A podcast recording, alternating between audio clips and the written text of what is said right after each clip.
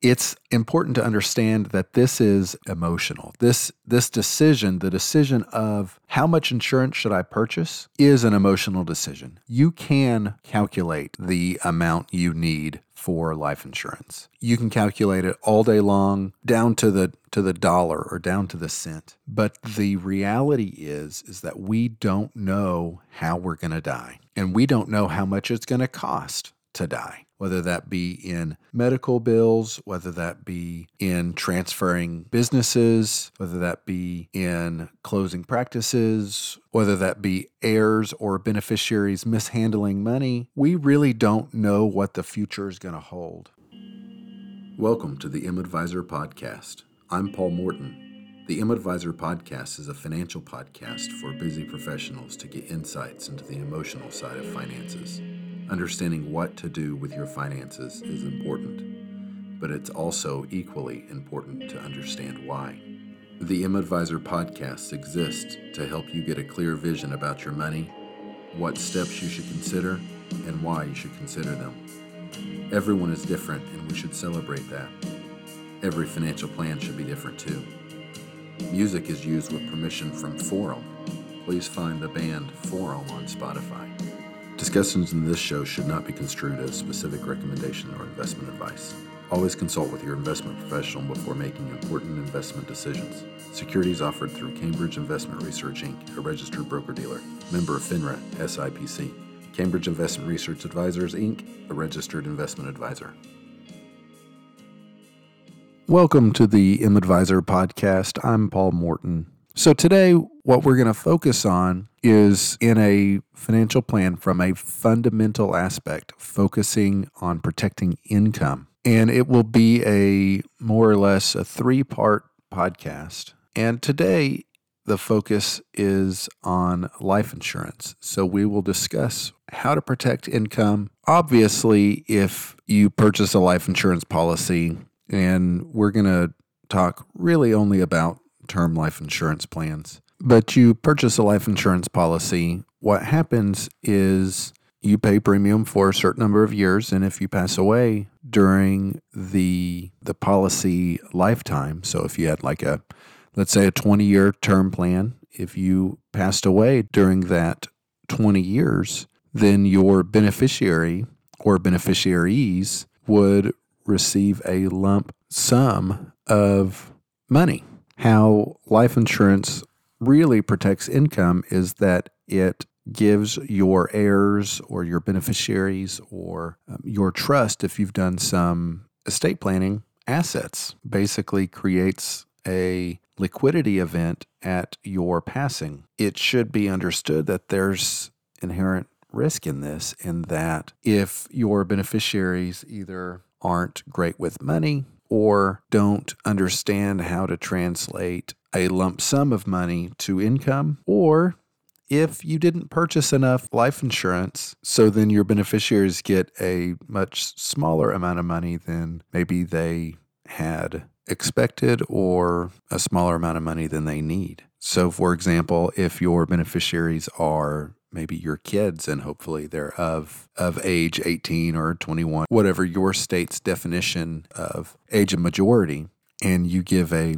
21 year old a lump sum 6 or 7 figure amount of money it's possible that a couple cars might be purchased a big house and a couple parties thrown and it's gone so one thing that i think with whether it be life insurance, or really any of the fundamentals of financial planning. I think there should be a level of communication given from the from the leaders of the plan or the doers of the plan. Oftentimes that's us as parents communicating to our children how to really how to survive on the plan that you've established, whether that be in the form of assets, in the form of protection or insurance, or even in how the planning works or what is supposed to happen. I think a lot of heirs are unprepared to either receive a lump sum, whether it be life insurance or a retirement plan. And it's a very confusing time, it's a very emotional time. And so when selecting and purchasing, or even just reviewing your life insurance policy, I very strongly suggest communication of that policy and that plan to your family members. So, here's some fundamentals in financial planning regarding life insurance. First of all, understand what the life insurance policy is and represents. It is a lump sum delivered to your beneficiaries or your heirs at your passing. We should all feel good about our financial decisions. So, one way to feel good about your life insurance decision making is really make sure that you make a goal or a purpose for each policy purchased. That goal or purchase is likely something as simple as hey, if I die prematurely, then I want my family, who is relying on my ability to earn money to make our family work and move and grow. I want them to be taken care of. That's a fantastic purpose. That's a fantastic goal for life insurance and understand that with a term policy, and I'm a big fan of term policies, but with a term policy, you're basically renting an insurance policy for a number of years.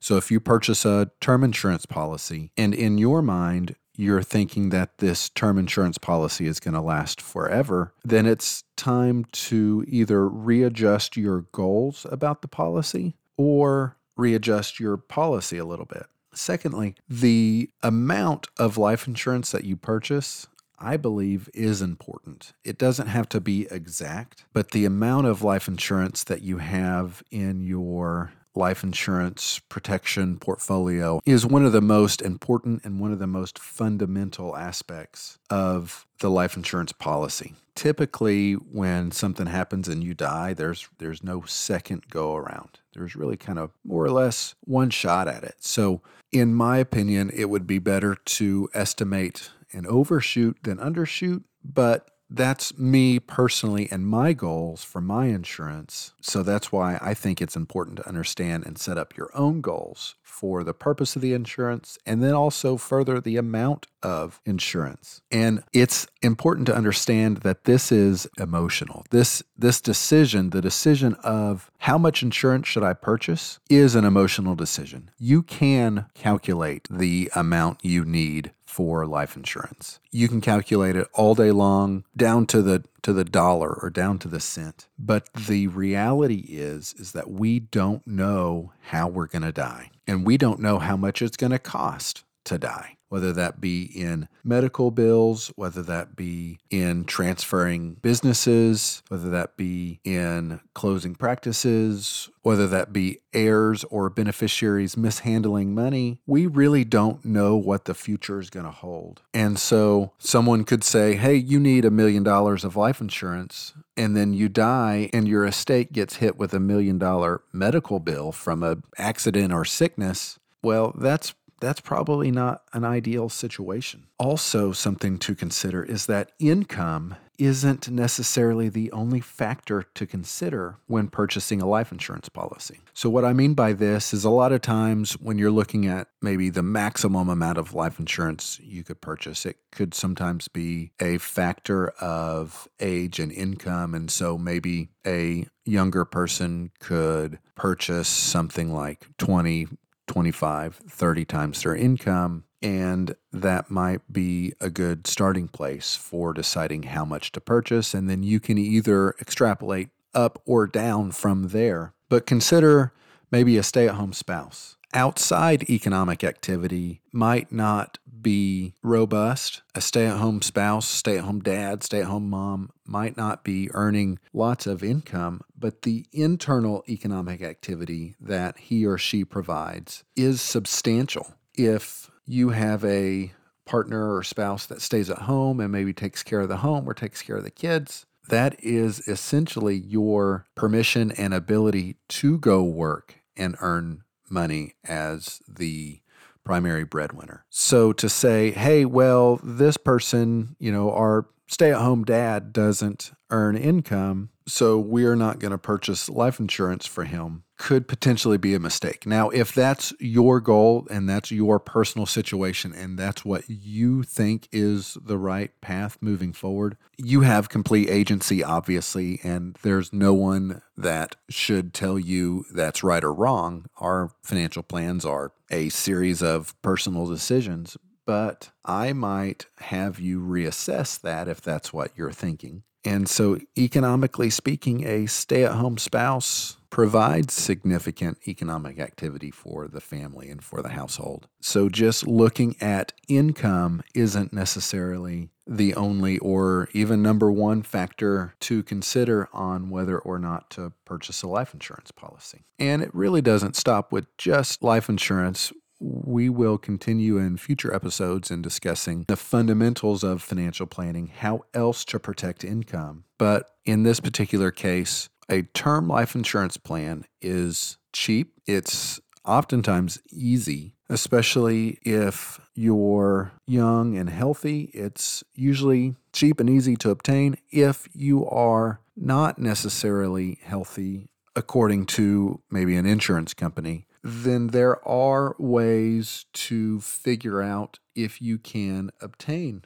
an insurance policy or not. You can ask your insurance agent to cross check the health the health issue that might be going on to see ahead of time if that would be a hindrance in obtaining an insurance policy. What your insurance agent could also do is cross check that information with multiple life insurance companies. A life insurance company, one life insurance company might say, hey, that particular health issue, whatever it may be, is a big hindrance and a roadblock for us. And that, that creates a situation where we can't offer you a life insurance contract. And then another life insurance company might come back and say, oh, that's no problem with this health issue. You have access to our standard health rates. So if there's a concern, just communicate with your insurance agent to either verify or confirm that you can or cannot purchase a life insurance policy.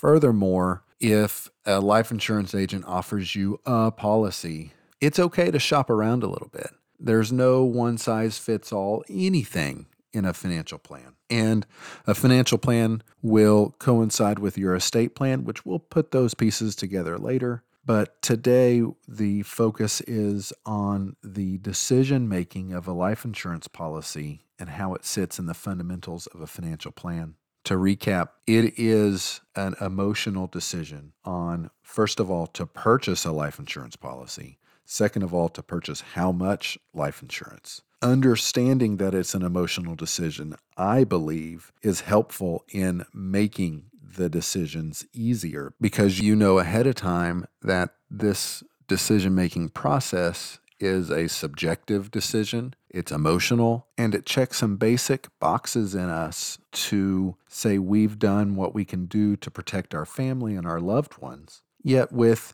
any life insurance policy, and it doesn't matter what kind or what amount, there's potentially some downfalls or some loopholes or some some issues with that. But in this particular case, a term insurance policy, it really protects a short term need, maybe when we have younger children who depend on us, or a situation where we expand our business or a practice and we need to create some additional liquidity in case we were to die really sooner than we had expected. Lastly, I'll leave with this.